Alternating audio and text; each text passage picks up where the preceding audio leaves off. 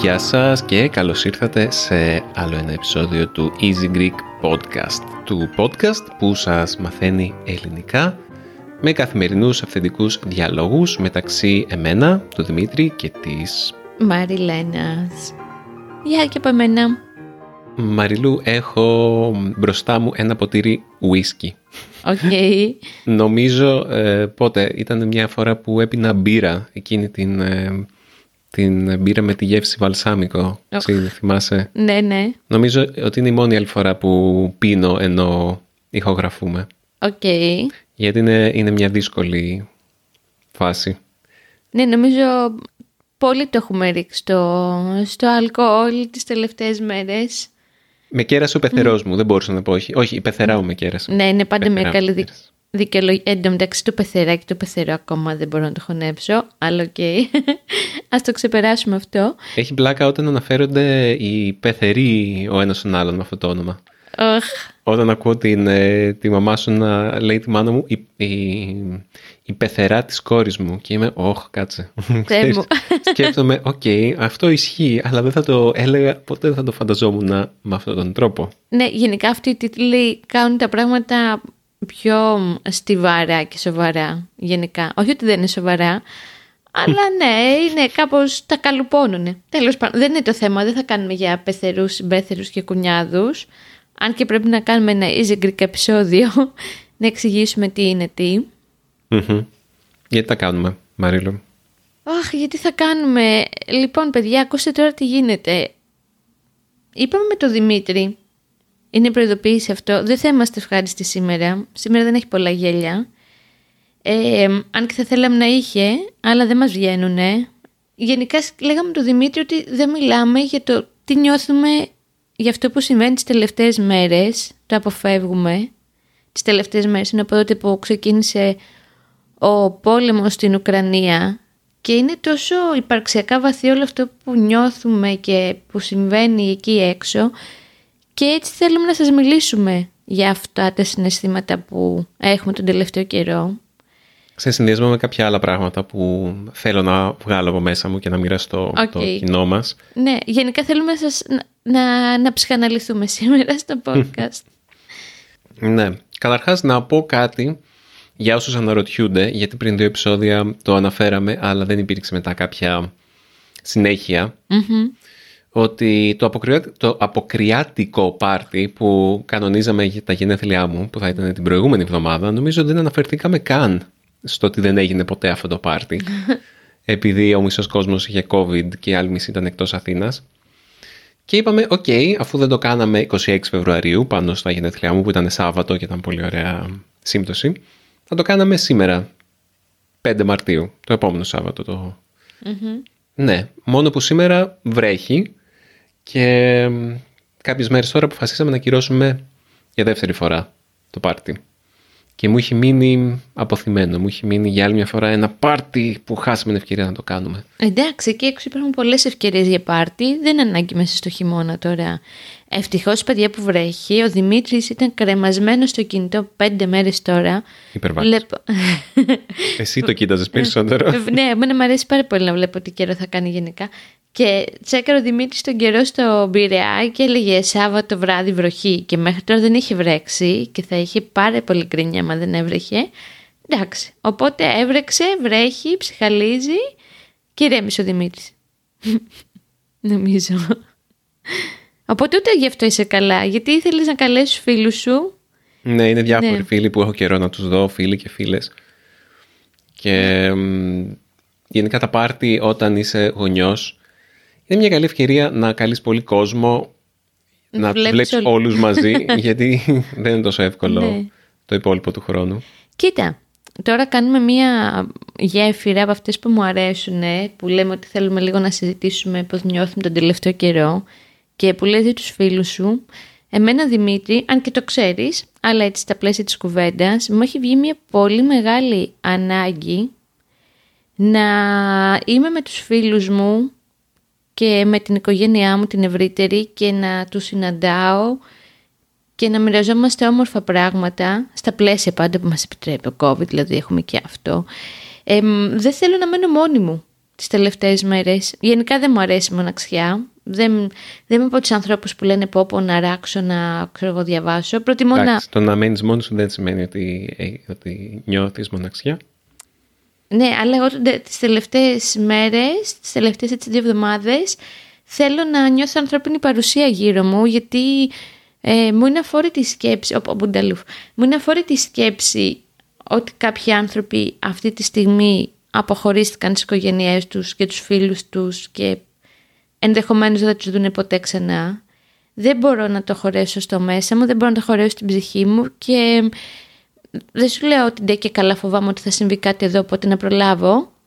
Απλά έτσι θέλω να τους έχω κοντά μου και να μιλάμε και να αγκαλιαζόμαστε και να, να μοιραζόμαστε το τι έχουμε στο κεφάλι μας. Οπότε Κα, έκανα, καλό είναι αυτό. Έκανα γέφυρα αυτό. Για να μπούμε στο θέμα. Ναι. Για να μπούμε στο θέμα, εγώ θα πω κάτι διαφορετικό λίγο-λίγο ε, για να σας βάλω και από τη δική μου μεριά στο θέμα. Ε, τις τελευταίες εβδομάδες, τις τελευταίες δύο φορές που βγήκαμε εγώ και η Μαριλού Α, ναι. για να κάνουμε συνεντεύξεις δρόμου ήταν δύσκολες. Mm. Την, ε, πριν δύο εβδομάδες σχεδόν βγήκαμε για το επεισόδιο με τους σούπερ ήρωες, ε, με τις σούπερ δυνάμεις που βγάλαμε πριν λίγες μέρες. Mm-hmm. Και η Μαριλού, ενώ συνήθως κάθε φορά που βγαίνουμε για συνεντεύξεις δρόμου λέει ότι εντάξει, στην αρχή όταν ξεκινάμε το επεισόδιο και τις ερωτήσεις νιώθω άγχος κτλ. Αλλά μέχρι το τέλος η ενέργεια του κόσμου και το ότι μιλάμε με κόσμο με ανεβάζει. Μέχρι το τέλος νιώθω πολύ καλύτερα.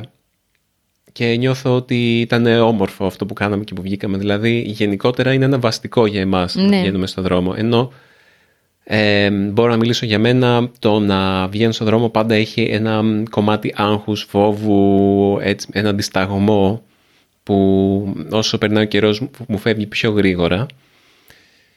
Ε, την τελευταία φορά που βγήκα και εγώ, και αυτό ήταν προχτές, με τον Δημήτρη πήγαμε στην Κυψέλη για επεισόδιο και εγώ το ένιωσα αυτό. Για την ακρίβεια, το επεισόδιο δεν το γυρίσαμε γιατί κανείς δεν μας μίλαγε. Κανείς δεν μας απάνταγε. Ναι, εκεί ήμασταν γύρω στις δύο ώρες στο, στη Φωκίωνος Νέγρης. Εδώ έχουμε γυρίσει δύο επεισόδια εκεί στο παρελθόν. Το επεισόδιο για τον ρατσισμό, άμα είναι Έλληνες ρατσιστές. Και δύο επεισόδια που είχαμε γυρίσει την ίδια μέρα, άμα οι Έλληνες χορεύουν. Α, ναι, μπράβο. Ποιο είναι το ταλέντο σας, αυτά είχαμε ρωτήσει. Okay. Τέλος πάντων, και τότε είχαμε δυσκολευτεί με τον Φάνη, όταν είχαμε πάει, αλλά προχτές ήταν πραγματικά πολύ, πολύ δύσκολο. Ίσως να είχε, κάνει, είχε να κάνει με την ερώτηση που κάναμε. Και σκέφτηκα ότι επειδή είναι τόσο πολύ στην επικαιρότητα ο πόλεμος Ουκρανίας και όλοι σκεφτόμαστε αυτό και όλους μας βαραίνει αυτή η ε, υπόθεση, όταν ε, ωραία ευκαιρία να ρωτήσουμε τον κόσμο στον δρόμο σχετικά με αυτό για να μοιραστούμε και λίγο το βάρος ε, αυτών των σκέψεων. Αλλά κανείς δεν ήθελε να μοιραστεί αυτό το βάρος. Εντάξει, πολλοί κόσμος έλεγε τα κλασικά που μας λένε όταν ε, δεν... Ε, συμφωνούν να μας δώσουν συνέντευξη. Αυτό το «Ε, ντρέπομαι» και «Α, μπροστά σε κάμερα, δεν θέλω». Έλες και το YouTube είναι στο ραδιόφωνο. Ναι, και όλα αυτά. Θα είχε πλάκα να κάνουμε ένα βίντεο σχετικά με αυτό κάποια στιγμή. Τα παρασκήνια mm-hmm. που δεν βλέπετε εσείς. Ε, αλλά αυτή τη φορά είχαμε και κάποιες απαντήσεις τύπου «Θα προτιμούσα να μην μιλήσω για αυτό το θέμα». Mm-hmm. Το πρόβλημα είναι ότι δεν είχαμε όμως άλλο θέμα. Οπότε μετά το γυρίσαμε σε κάτι διαφορετικό, το οποίο και πάλι δεν μας έδωσε τις απαντήσεις που θέλαμε. Και τέλος πάντων, εκεί που θέλω να καταλήξω είναι ότι νιώθω ότι ο κόσμος ε, είναι βαρύς. Υπάρχει ένα βαρύ κλίμα mm-hmm. στον κόσμο. Υπάρχει μια στενοχώρια, μια αβεβαιότητα, ένας φόβος γενικότερα. Και το καταλαβαίνω και το νιώθω. Γιατί δεν είναι, δεν είναι μόνο η Ουκρανία φυσικά και πριν την Ουκρανία. Ναι, γιατί το επεισόδιο στην Καλυθέα που βγήκα μαζί ήταν πριν. Ε, εντάξει, υπήρχαν σύννεφα πολέμου. Ναι, ρε παιδί μου, άλλοι υπήρχαν σύννεφα που μπορεί η τελευταία στιγμή κάπως να σωζόταν το πράγμα. Υπήρχαν σύννεφα πολέμου, όπως λες και εσύ. Ε, αλλά ήταν λίγο διαφορετικό με το ας δούμε τι θα γίνει και είναι διαφορετικό το ξεκίνησε πόλεμος. Mm, ναι, γενικά εδώ και ένα διάστημα δεν είναι μόνο COVID, που ο COVID εντάξει, έχει αλλάξει τις ζωές μας τα τελευταία δύο χρόνια. Mm. Ξέρεις, ριζικά, ναι, περίμενε. Είναι και το. Είναι, γενικά ο κόσμος έχει βρεθεί αντιμέτωπος με πάρα πολλά έξοδα. Τα πάντα έχουν αυτό. Ακριβήνει λόγω της ενεργειακής κρίσης. Ιδιαίτερα στην Ελλάδα έχουμε πάρα πολύ μεγάλο πρόβλημα με αυτό. Γιατί δεν είναι μόνο οι πραγματικές τιμές, είναι και το ερώτημα άμα πληρώνουμε περισσότερα γιατί κάποιοι βγάζουν λεφτά εις βάρος μας. Εγώ δεν ξέρω. Νομίζω ότι παίζει ρόλο και αυτό. Διαφήμιση. Το σημερινό μας επεισόδιο είναι μια ευγενική χορηγία του italki. Για όσους δεν ξέρετε, το italki είναι η μεγαλύτερη βάση δεδομένων καθηγητών ξένων γλωσσών σε όλο το ίντερνετ. Για να σας δώσω να καταλάβετε περίπου πώς το χρησιμοποιώ εγώ, να αυτή τη βδομάδα ανεβάσαμε το επεισόδιο μας για τη Γερμανία και για τους Γερμανούς. Και αυτό με έκανε να συνειδητοποιήσω πόσο σκουριασμένα είναι τα γερμανικά μου. Η αλήθεια είναι πως έχω καιρό να μιλήσω γερμανικά και δεν τυχαίνει να βρίσκομαι με κόσμο που να μιλάω γερμανικά. Ακόμα και άμα βρίσκομαι με κόσμο, νιώθω ότι τα γερμανικά μου είναι τόσο σκουριασμένα που δεν έχει νόημα να μιλήσω, δεν θέλω να ντροπιαστώ. Αυτός, όπως καταλαβαίνετε, είναι ένας φαύλος κύκλος, ο οποίος κάπως πρέπει να σπάσει. Και η δική μου πρόταση είναι να σπάσει με το italki. Εφόσον έχω ξεκινήσει να χρησιμοποιώ το italki εδώ και κάποιους μήνες για τα ιαπωνικά μου, αποφάσισα να το χρησιμοποιήσω και για τα γερμανικά μου. Έτσι βρήκα τη Γεωργία και όντως κάναμε ένα μάθημα τριάντα λεπτών. Στο italki μπορείτε να διαλέξετε τι διάρκεια θα έχει το μάθημά σας. τριάντα λεπτά για μένα μέσω Zoom είναι το ιδανικό, γιατί μία ώρα πραγματικά αρχίζει και κουράζει, νομίζω. Και όποιο άγχος είχα λοιπόν το να μιλήσω γερμανικά, με τη Γεωργία εξανεμίστηκε. Η Γεωργία με παρότρινε να κάνω λάθη και με βοήθαγε με έναν πολύ έτσι ευγενικό και ωραίο τρόπο να διορθώνω μόνος μου τα λάθη μου και να εκφράζομαι καλύτερα. Άμα θέλετε κι εσείς να δοκιμάσετε το italki και να βρείτε τον καθηγητή ή δάσκαλο που θα ταιριάζει σε εσάς, έχω μια προσφορά για εσάς. Μπείτε στο go τελεία italki τελεία com κάθετος Easy Greek Podcast και μετά από το πρώτο σας ιδιαίτερο μάθημα θα κερδίσετε δέκα δολάρια σε πόντους italki για να τα εξαργυρώσετε με το επόμενό σας μάθημα. Ας επιστρέψουμε στην πολύ ενδιαφέρουσα συζήτησή μας. Το αγαπημένο μου Facebook, με ξέρει πολύ καλά, Ε, μου βγάλε δύο πράγματα τις τελευταίες μέρες. Δεν, δεν θυμάμαι όμως τα είπα μέσα σε όλα αυτά που συζητάμε. Το ένα ήταν, ε, και ξέρεις, πήρα λίγο χρόνο να το σκεφτώ, ότι σκέψου πόσο άλλα. Μάλλον τώρα είναι αρχές Μαρτίου και εδώ στην Ελλάδα το πρώτο lockdown ήταν, δεν θυμάμαι, δεκατρείς με δεκαεννιά Μαρτίου. Και λέγει ότι σαν σήμερα πριν δύο χρόνια ήταν οι τελευταίες μέρες της παλιάς σου ζωής. Και ένιωσε να σφίξουμε εκεί στο στομάχι.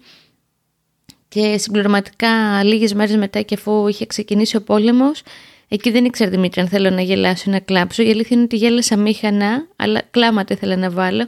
Είχε τρεις φωτογραφίες και έλεγε δύο χιλιάδες είκοσι είχε δίπλα τη φωτογραφία του COVID. δύο χιλιάδες είκοσι ένα είχε δίπλα τη φωτογραφία του COVID. δύο χιλιάδες είκοσι δύο είχε δίπλα τη φωτογραφία του Πούτιν. Και δεν το είπα, ε. Και σκέφτηκα, Θεέ μου, αλήθεια. Ε, ή σήμερα, τέλος πάντων, πάλι στο Facebook, γιατί εμένα με ξεκουράζει, το ξέρεις, και το χρησιμοποιώ πολύ δυστυχώς. Ε, Αφού σε ξεκουράζει, γιατί είναι δυστυχώς? Εντάξει, ρε παιδί μου, γιατί χαλάω πολλή ώρα στο κινητό μου, ενώ θα μπορούσα να κάνω κάτι πιο δημιουργικό και κάτι πιο όμορφο. Ε, υπήρχαν αυτά τα κλασικά στριπάκια που είναι ο Σνούπι με τους φίλους του, και υπήρχε ένα σύννεφο πάνω από το κεφάλι τους που λέγε «Έχω επιτέλους ανάγκη ένα καλό νέο».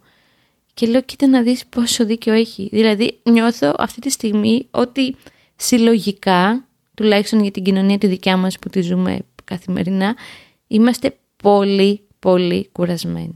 Πάρα πολύ κουρασμένοι.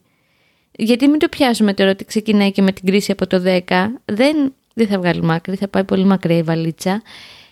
Οπότε ναι, τι άλλο τώρα να σταματήσει σε ένα ζευγάρι που κρατάει μια κάμερα να τον ρωτήσει τι είναι το αγαπημένο του άρωμα? Ή, ναι, γιατί και εσύ πήγες και τους ρώτησες κάτι βαρύ, γιατί μάλλον, συγγνώμη, πήγες να καλύψεις μια δικιά σου ανάγκη, ότι δεν μιλάει ο κόσμος γι' αυτό, οπότε για να ακούσουμε λίγο τι έχει να μας πει. Αλλά ο κόσμος, και ειδικά στην τρεχάλα του και στην καθημερινότητά τους, είπε, άστο καλύτερα, ρε παιδί μου. Δεν είναι μόνο αυτό. Νομίζω ότι πολλοί κόσμος μυστικά ή μεγαλύτερης ηλικίας κόσμος, mm-hmm. ε, γιατί γνωρίζουμε κάποιες τέτοιες περιπτώσεις, δεν στηρίζει την Ουκρανία. Αχ, δεν θέλω να πω σε αυτήν την κουβέντα. Ναι. Ε, τι δεν θες να μπ... ναι. Είπαμε ότι θα μιλήσουμε. Τι εννοείς okay. δεν θες να μπούμε σε αυτήν την κουβέντα, ναι. γιατί θα μιλήσουμε τότε. Εντάξει. Υπάρχουν άνθρωποι οι οποίοι δικαιολογούν τον Πούτιν και δεν θέλουν να μιλήσουν ναι, ανοιχτά για αυτό το πράγμα. Γιατί είναι ταμπού. Ναι. Και δικαιολογημένα. Hm. Ως έναν βαθμό δικαιολογημένα, γιατί αυτό που συμβαίνει, όχι για τον Πούτιν, αλλά αυτό που συμβαίνει τώρα με την ε, λογοκρισία ρωσικών ε, μέσων, ε, τέτοιο και με, με, με, με... έχει γίνει η Ρωσία παρείας, αλλά όχι μόνο η πολιτική της Ρωσίας, διάφορα πράγματα ρωσικά και, πολιτισμι... και πολιτιστικά προϊόντα της Ρωσίας και... Γενικά πολλές εταιρείες έχουν σταματήσει να πουλάνε πράγματα στη Ρωσία και να γίνεται κάτι σαν εμπάργκο στη Ρωσία αυτή τη mm-hmm. στιγμή. Μου φαίνεται μ, αντιπαραγωγικό, ας το πούμε έτσι. Δεν νομίζω ότι θα φέρει το επιθυμητό αποτέλεσμα, αλλά τέλος πάντων, ναι. Αυτό που θέλω να πω είναι ότι πολλοί κόσμος δεν μιλάει ανοιχτά για αυτό που πιστεύει, γιατί... Όπως και με τον κορονοϊό, νομίζω ότι όταν είχαμε βγει και ρωτάγαμε τον κόσμο άμα είχε εμβολιαστεί, θυμάσαι, νομίζω ναι, ότι δεν πήραμε εκατό τοις εκατό ειλικρινείς απαντήσεις εκεί, ναι. γιατί ε, δεν είναι κοινωνικά αποδεκτό να πεις τι πραγματικά πιστεύεις. Ή όπως τότε που ρωτήσαμε τον κόσμο άμα οι Έλληνες είναι ρατσιστές. Και εκεί νομίζω ότι πολλοί κόσμος ήθελε, θα ήθελε να, άμα έλεγε αυτό πραγματικά ένιωθε, θα ήταν λίγο περίεργο. Έτσι, είναι... Πήραμε κάποιες... Ε, κρυφορατσιστικές απαντήσεις εκεί. Είναι αυτό που βλέπεις κάμερα και είσαι πιο ευγενικός και πιο γλυκός, αλλά κάποιοι δεν θέλουν τώρα να είναι πιο ευγενικοί και πιο καλοί, ας πούμε. Οπότε είπαν δεν μιλάω καθόλου. Παίζει και αυτό. Τώρα αυτό mm. που λες με το, τη συμπάθεια στον Πούτιν και μιλάμε ή δεν μιλάμε γι' αυτό και το πώς νιώθουμε. Ε, μου είπε η μαμά σου μια ιστορία σου, την έλεγα πρόσφατα, ότι πήγε σε έναν μαθητή της, επειδή η Εφη κάνει μαθήματα γερμανικών, όσο, όπως ξέρετε, όσοι ακούτε το podcast. Και τη ρώτησε, κυρία, πες μου σε παρακαλώ, είσαι με την Ουκρανία ή με τη Ρωσία? Και του λέει, ξέρεις κάτι, δεν θέλω να μπούμε σε αυτήν την κουβέντα, δεν θέλω να μιλήσω μαζί σου για πολιτική, δεν είναι αυτός ο ρόλος μου. Αλλά η κυρία, κρίμα, γιατί εγώ είμαι με τον Πούτιν, γιατί είναι πολύ καλό στο καράτε, γιατί το παιδάκι ασχολείται με τον καράτε, και πολύ δυνατός και, θέλ, και θα τους σκοτώσει όλους. Και σοκαρίστηκε η μαμά σου. Και μετά, ξέρεις, καθίσαμε και μιλήσαμε και αναλύσαμε λίγο το τι μπορεί να σημαίνει αυτό, ότι αυτό το παιδί προφανώς. Θα έχει παίξει τόσα games που παίρνει μέρος σε ένα πόλεμο που για να καταφέρει, ξέρω να περάσει πίστα, να το πω boomer, ε, πρέπει να τους σκοτώσει όλους. Ή πρέπει να χρησιμοποιήσει πολύ βία ή δεν ξέρω εγώ τι κάνουν στα video games. Ή... Δεν είναι καινούργιο αυτό. Εγώ θυμάμαι ένα περιστατικό από... Όταν έγινε ο πόλεμος, ε, όταν βομβάρτισε τέλος πάντων το ΝΑΤΟ τη Σερβία, mm-hmm. ναι, ε, ε, με αφορμή το Κόσοβο, mm. και ήταν το ενενήντα εννιά, ήμουνα στην ναι, έκτη δημοτικού πήγαινα τότε mm. και είχα ένας μαθητή ο οποίος έλεγε και εμείς τότε ήμασταν παιδάκια, ακούγαμε για τον πόλεμο, δεν ξέραμε γιατί, γιατί συνέβαινε ο πόλεμος και εγώ θυμάμαι τότε δεν ήξερα καν πού ήταν το Κόσοβο mm. ή έλεγα, άκουγα, μ, πρέπει να είναι στην Αλβανία και προς τα εκεί, δηλαδή κάπως ο κόσμος μου τελείωνε εκεί που τελείωνε, τελείωναν τα σύνορα. Ναι, δηλαδή ξέρεις. Όταν ανακάλυψα ότι υπάρχει και άλλο, ε, ότι η Τουρκία δεν σταματά εκεί που είναι η Μικρά Ασία, αλλά υπάρχει και άλλο, είναι μακ, μακρόστενη. δεν, η, η Τουρκία είναι περισσότερο από αυτό που φαίνεται μόνο στο χάρτη της Ελλάδας. Είχα σοκαριστεί. Τέλος πάντων, ναι.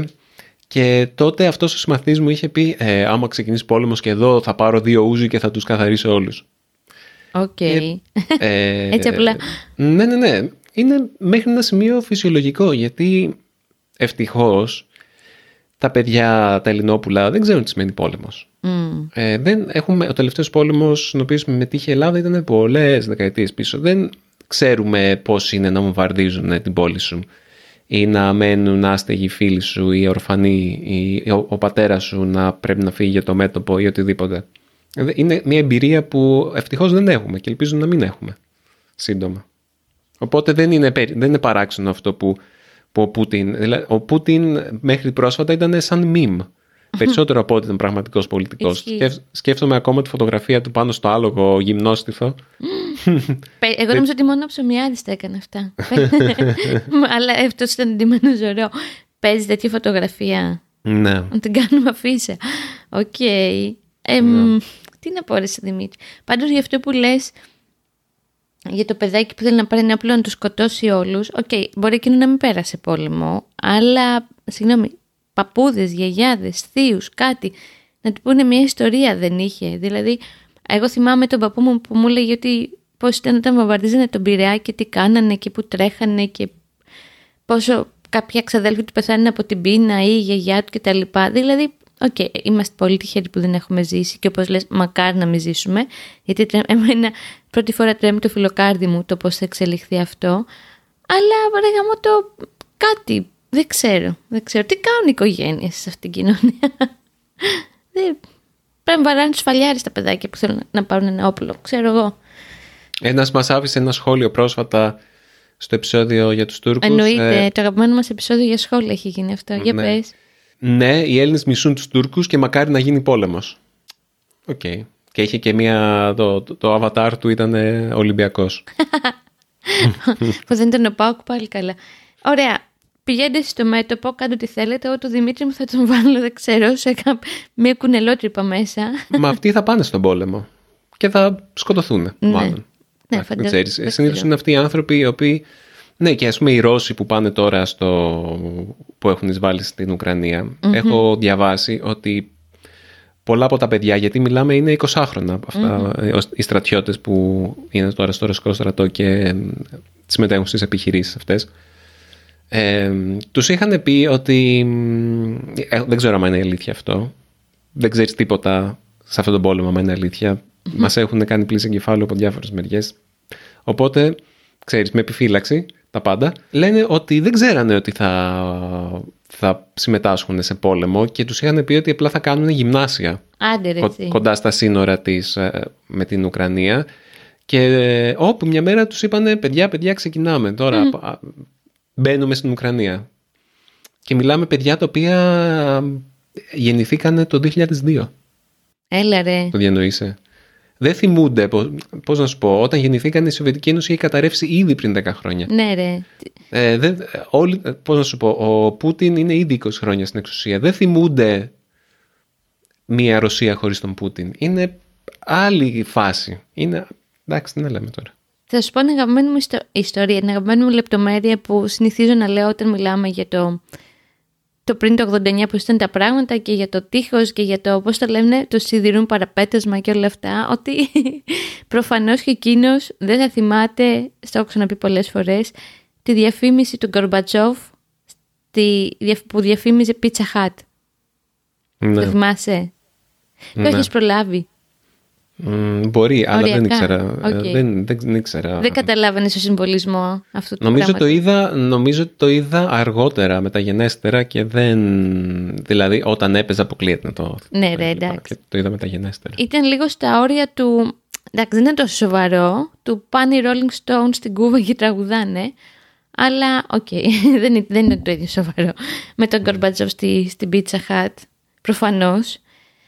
Τι να πω ρε Δημήτρη, πολύ σκοτεινές μέρες, πολύ σκοτεινή περίοδος, πολύ... Ναι, καταλαβαίνω γιατί οι άνθρωποι δεν μας μιλάνε, γι' αυτό ίσως και να, όπως είπαμε και συζήτησε και εσύ με τον καμεραμά, να κάνουμε ένα break από τη συνεντεύξη του δρόμου, να ανασυγκαθούμε, ναι. να μην ναι. πιέζουμε τον κόσμο, γιατί ούτε εκείνοι νιώθουν καλά που μας αποφεύγουν και ένας, πα... πα... Sorry. ένας παππούς στον Πειραιά μας είχε κάνει μια κίνηση... με το χέρι του και μας έλεγε «Λάσκα, λάσκα, λάσκα», τύπου «Φύγετε μακριά, δεν θέλω να με πλησιάζετε».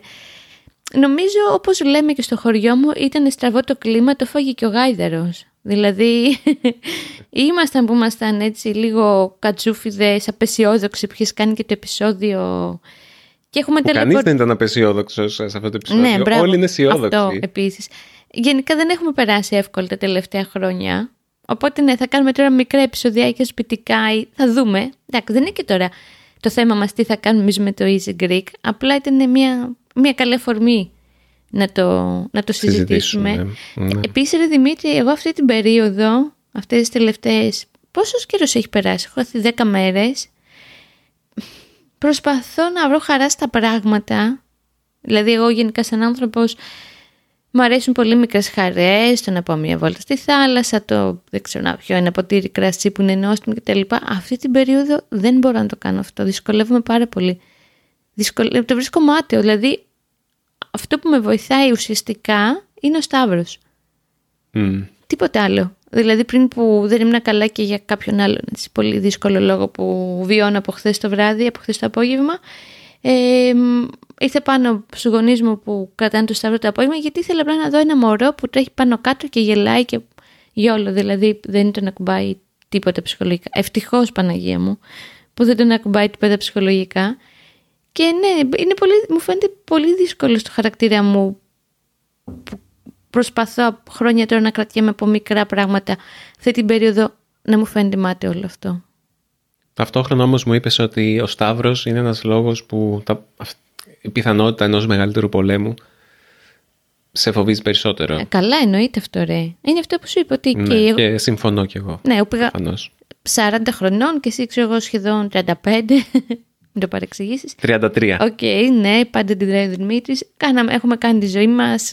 Δεν σου λέω ότι έχουμε κάνει τον κύκλο μας. Όχι. Έχουμε ζήσει κάποια πράγματα. Το γεγονό, δηλαδή, όταν βλέπω φωτογραφίες με μαμάδες που κρατάνε μωρά στην αγκαλιά ή παιδιά και τρέχουν να φτάσουν στα σύνορα να φύγουν και κανείς τους δεν ξέρει που θα βρεθεί. Βέβαια αυτό γίνεται χρόνια στον κόσμο με τους πρόσφυγες και την προσφυγιά. Απλά τώρα είναι ότι είναι στην πόρτα μας. Είναι λίγο διαφορετικό, γιατί βέβαια βγήκε ένας κάφρος υπουργός, νομίζω, ε, Δημήτρης υπουργός, τι ήταν αυτός. Και είπε ότι. Α, ναι, δεν είμαι σίγουρος. Ένας από αυτούς τους υπέροχους ανθρώπους που μας κυβερνάνε, τους ανεγκέφαλους, και είπε ότι αυτοί τώρα είναι οι πραγματικοί πρόσφυγες. Ενώ οι προηγούμενοι απλά ήρθαν έτσι να κάνουν διακοπές στην Ελλάδα, στα κάμπ. Μην ανοίξουμε αυτή την κουβέντα, είναι πολύ μεγάλη. Αλλά ναι, το να βλέπεις οικογε... μαμάδες, γιατί οι μπαμπάδες πολεμάνε με παιδιά, μωρά, σκυλιά, άλλες να γεννάνε στα καταφύγια στο Κίεβο, λες, ρε φίλε, τι, τι γίνεται. Τι, τι έχουν στο μυαλό τους. Δεν μάθουμε ποτέ. Υπάρχουν ε, πολλοί πόλεμοι συμβαίνουν, όπως λέγαμε και στο προηγούμενο ναι. επεισόδιο. Υπάρχουν πολλοί πόλεμοι που συμβαίνουν ε, αυτό το χρονικό διάστημα, αλλά αυτός ο πόλεμος στην Ουκρανία είναι πέρα από το ότι είναι ο πόλεμος στην Ευρώπη mm-hmm. μετά από πολλά είκοσι χρόνια πλάς. Mm-hmm. Ναι, είναι ο πρώτος πόλεμος εδώ και πολύ καιρό που έχει την πιθανότητα, έχει τη δυνατότητα, έχει την προοπτική να εξελιχθεί σε κάτι πιο σοβαρό. Mm. Οπότε εκεί, από εκεί έρχονται οι ανησυχίες μας προφανώς. Ε, είχα, άκουσα ένα πολύ ωραίο podcast από τον ε, κύριο Dan Carlin που okay. πάντα μου αρέσει να ακούω mm-hmm. σχετικά με, με αυτή την πιθανότητα και γενικά το τι πιστεύει σχετικά με όλο αυτό. Το οποίο προτείνω σε όποιον θέλει έτσι να, να ακούσει μια ισορροπημένη, θα έλεγα, άποψη σε σχέση με αυτό που συμβαίνει. Mm-hmm. Και θα πρότεινα από τον ίδιο να ακούσει το podcast, έξι ωρών podcast, oh, okay. σχετικά με τις πρώτες δεκαετίες ε, των πυρηνικών όπλων. Δηλαδή πιάνει ε, την ιστορία από το Manhattan Project μέχρι και την πυραυλική κρίση στην Κούβα, η οποία πυραυλική κρίση στην Κούβα έχει πολλές ομοιότητες με την κρίση στην Ουκρανία αυτή τη στιγμή mm. και είναι χρήσιμο να δούμε πώς, ε, αντιδρούσαν, πώς ο κόσμος αντιδρούσε τότε και πώς οι, οι παγκόσμιοι ηγέτες πήραν τις σωστές αποφάσεις εκείνη την περίοδο και πώς ελπίζω να, να πάρουν τις σωστές αποφάσεις και τώρα οι ηγέτες, γιατί κανείς μας δεν θέλει να πεθάνει σε μια, ούτε σε ένα πυρηνικό μανιτάρι, ούτε από ραδιενέργεια, ούτε με ραδιενεργό χειμώνα και πυρηνικό χειμώνα. Mm. Όλα αυτά δεν τα θέλουμε προφανώς, οπότε ναι, ακούστε αυτά. Εγώ όταν τα ακούω κάπως νιώθω καλύτερα, γιατί βλέπω ότι είναι πράγματα τα οποία καταφέραμε στο παρελθόν και ήμασταν αρκετά όριμοι στην ανθρωπότητα και είδαμε ότι κανείς δεν θέλει να αφανιστεί η ζωή στη γη. Πόσο μάλλον ε, η ανθρωπότητα. Οπότε μπορεί και αυτή τη φορά να τα καταφέρουμε. Για να κάπως δούμε.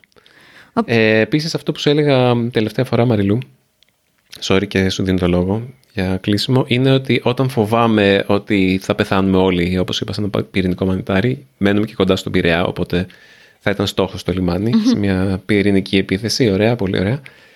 Ε, σκέφτομαι τρία πράγματα. Το ένα είναι ότι είναι ένας φόβος τον οποίο μοιραζόμαστε όλοι. Ναι. Οπότε αυτό αυτομάτως με κάνει να νιώθω καλύτερα. Και έχει σχέση με αυτό που είπες εσύ, ότι είναι αυτό που έλεγες, ότι θέλεις να είμαστε με φίλους. Ναι. Γιατί μοιραζόμαστε το άγχος μας και την, το στρες μας και μοιραζόμαστε τους φόβους μας. Και ο πόνος και η ανησυχία, όταν είναι μοιρασμένος, μοιράζεται όντως. Και έχουμε λιγότερο όλοι μας.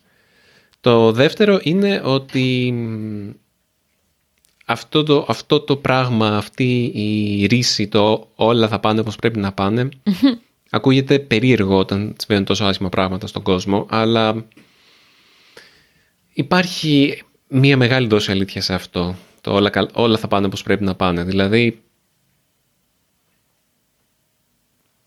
ας εμπιστευτούμε το πώς γίνονται τα πράγματα. Δεν συμφωνώ δηλαδή, πολύ σε αυτό. Ανησυχούμε, αλλά δεν μπορούμε να κάνουμε και τίποτα. Δηλαδή, ανησυχούμε για τι πράγμα. Οκ. Okay. Πρέπει λίγο να, να σταματάμε να, να φοβόμαστε αυτό που δεν ξέρουμε. Αυτό, αυτό που φοβόμαστε, αυτό που μας αγχώνει είναι ο φόβος του αγνώστου, ο φόβος του αύριο. Αλλά ξεχνάμε λίγο να, να μείνουμε στο σήμερα και στο τι μπορούμε να κάνουμε εμείς στις δικές μας ζωές. Και να σταματήσουμε να βλέπουμε λίγο το τι συμβαίνει στον κόσμο για πράγματα που δεν μπορούμε να κάνουμε τίποτα για να επηρεάσουμε. Για να δούμε τι μπορούμε να επηρεάσουμε. Mm-hmm. Και τελικά δεν είναι λίγα αυτά που μπορούμε να επηρεάσουμε. Για τέλος θα σας δώσω ένα link για τους πέντε λόγους που πρέπει να σταματήσετε να βλέπετε ειδήσεις. Το οποίο μου φάνηκε αρκετά καλό και ε, μπορεί να, οι συμβουλές αυτές μπορεί να αλλάξουν τη διάθεσή σας. Ναι. Οπότε Μαριλού. Συμφωνώ, γιατί εγώ έκανα το λάθος και ευτυχώς ο Δημήτρης για άλλη μια φορά με βοήθησε και με προστάτεψε και τις... ένιωθα ρε παιδί μου... Τώρα κάνω μία παρένθεση, ότι βυθίζομαι, βυθίζομαι, βυθίζομαι, αλλά ήθελα να βυθίζομαι κι άλλο. Σαν να πρέπει να πιάσω τον πάτο για να αρχίσω να ανεβαίνω πάλι. Και έβλεπα ειδήσεις, Δημήτρη, που εγώ δεν βλέπω ποτέ ειδήσεις. Έχω να δω μέσα στον κορονοϊό, δεν είδα ποτέ. Έχω να δω πάνω από μία δεκαετία να ασχοληθώ. Και κάθισα λοιπόν και βλέπα τα αφιερώματα που κάνανε στην Ουκρανία και απευθεία συνδέσεις σε ένα συγκεκριμένο κανάλι που έχουν στείλει δημοσιογράφους. Και τη δεύτερη βραδιά, γιατί τα δύο βραδιά συνεχόμενα με πιάσε κρίση πανικού όταν ξαπλώσαμε. Ε, δεν ήθελα να σου το πω, γιατί δεν θέλω και να σε επιβαρύνω κι άλλο, γιατί τα καταλαβαίνεις όλα βέβαια χωρίς να στα λέω. Και είπα ότι όχι, αυτό δεν, με το να γίνουμε εγώ χάλια δεν αλλάζει κάτι, δεν μπορώ να μείνουμε χάλια, αλλά να μην γίνουμε και επί τούτου, δηλαδή να μην βλέπω για παράδειγμα ειδήσεις. Καλούμαστε λοιπόν απλά να δούμε πώς μπορούμε να βοηθήσουμε από απόσταση σε αυτό που συμβαίνει σε αυτόν τον κόσμο εκεί πέρα. Και μια που είπαμε το Facebook πριν, εγώ παρακολουθώ μια ομάδα που προσφέρουν διαμονή στους Ουκρανούς πρόσφυγες και γράφουν άνθρωποι που εκενώνουν τη χώρα ότι σε δύο ώρες θα είμαστε στα σύνορα, ξέρω εγώ, με την Πολωνία, είναι κάποιος να έρθει να μας πάρει. Και Δημήτρη, είναι καταπληκτικό αυτό, είναι από τα καλά του Facebook τέλος πάντων, και λέει κάποιος ότι εγώ μένω πολύ κοντά. Θα είμαι εκεί με το αυτοκίνητό μου, δέχομαι και τα ζώα σου και τα παιδιά σου και όλα, και βρίσκουν σπίτια και τους βρίσκουν και δουλειές και και και. Accommodation, φανταστικά αγγλικά μιλάω, Help and shelter for Ukraine. Αυτό, έχει ήδη είκοσι τρεις χιλιάδες μέλη. Ναι, πρέπει να οργανωθούμε. Τίποτε άλλο δεν, δεν μπορούμε να κάνουμε αυτή τη στιγμή. Αυτό. Ναι. Χαιρετώ. Καλή συνέχεια σε όλους. Παιδιά, ελπίζω να τα πούμε την επόμενη εβδομάδα. Να είμαστε όλοι καλά και να είμαστε εδώ. Ελπίζω να τα πούμε την επόμενη εβδομάδα. Εγώ φοβάμαι. Ρε. Κάθε πρωί βλέπω να δω να έχει γίνει τίποτα πυρηνικό ατύχημα. Ξέρω εγώ, μου έχουν έρθει όλες οι αναμνήσεις από το Τσέρνομπιλ τώρα τελευταία. Τέλος πάντων. Ε, ναι, και τι να πω. Την αγάπη μας και τη σκέψη μας στους ανθρώπους εκεί. Για μένα και από τις δύο πλευρές, γιατί υπάρχουν και Ρώσοι που διαφωνούν σε αυτό και πολεμάνε εκεί με το ζόρι. Αυτό. Ελπίζω να μην ήταν πολύ βαρύ αυτό το επεισόδιο για αυτούς από εσάς που δεν θέλετε να ακούτε για τον πόλεμο, γιατί ξέρω ότι υπάρχετε εκεί έξω. ε, αλλά ναι, νομίζω ότι καλό είναι να τα μοιραζόμαστε όλα και να μιλάμε για όλα. Λοιπόν, ναι, και από μένα μην ξεχνάτε ότι μπορείτε να μας στείλετε στο Easy Greek εφ εμ ή στο podcast παπάκι easy pavla greek τελεία org για να μας πείτε πόσο θέλετε να επιστρέψουμε στα πιο κεφάτα θέματά μας ίσως και να, να, να λέμε πάλι για αστεία ονόματα ή κάτι τέτοιο. Παρακαλώ κάντε το. Δεν έχουμε λάβει email εδώ και πολύ καιρό από κανέναν. Oh. Γιατί ρε παιδιά, γιατί, γιατί μου το κάνετε αυτό. Τέλος πάντων, Και ναι, περιμένουμε τα email σας, τα μηνύματά σας. Αυτά για σήμερα. Να είστε όλοι καλά. Τα λέμε σήμερα.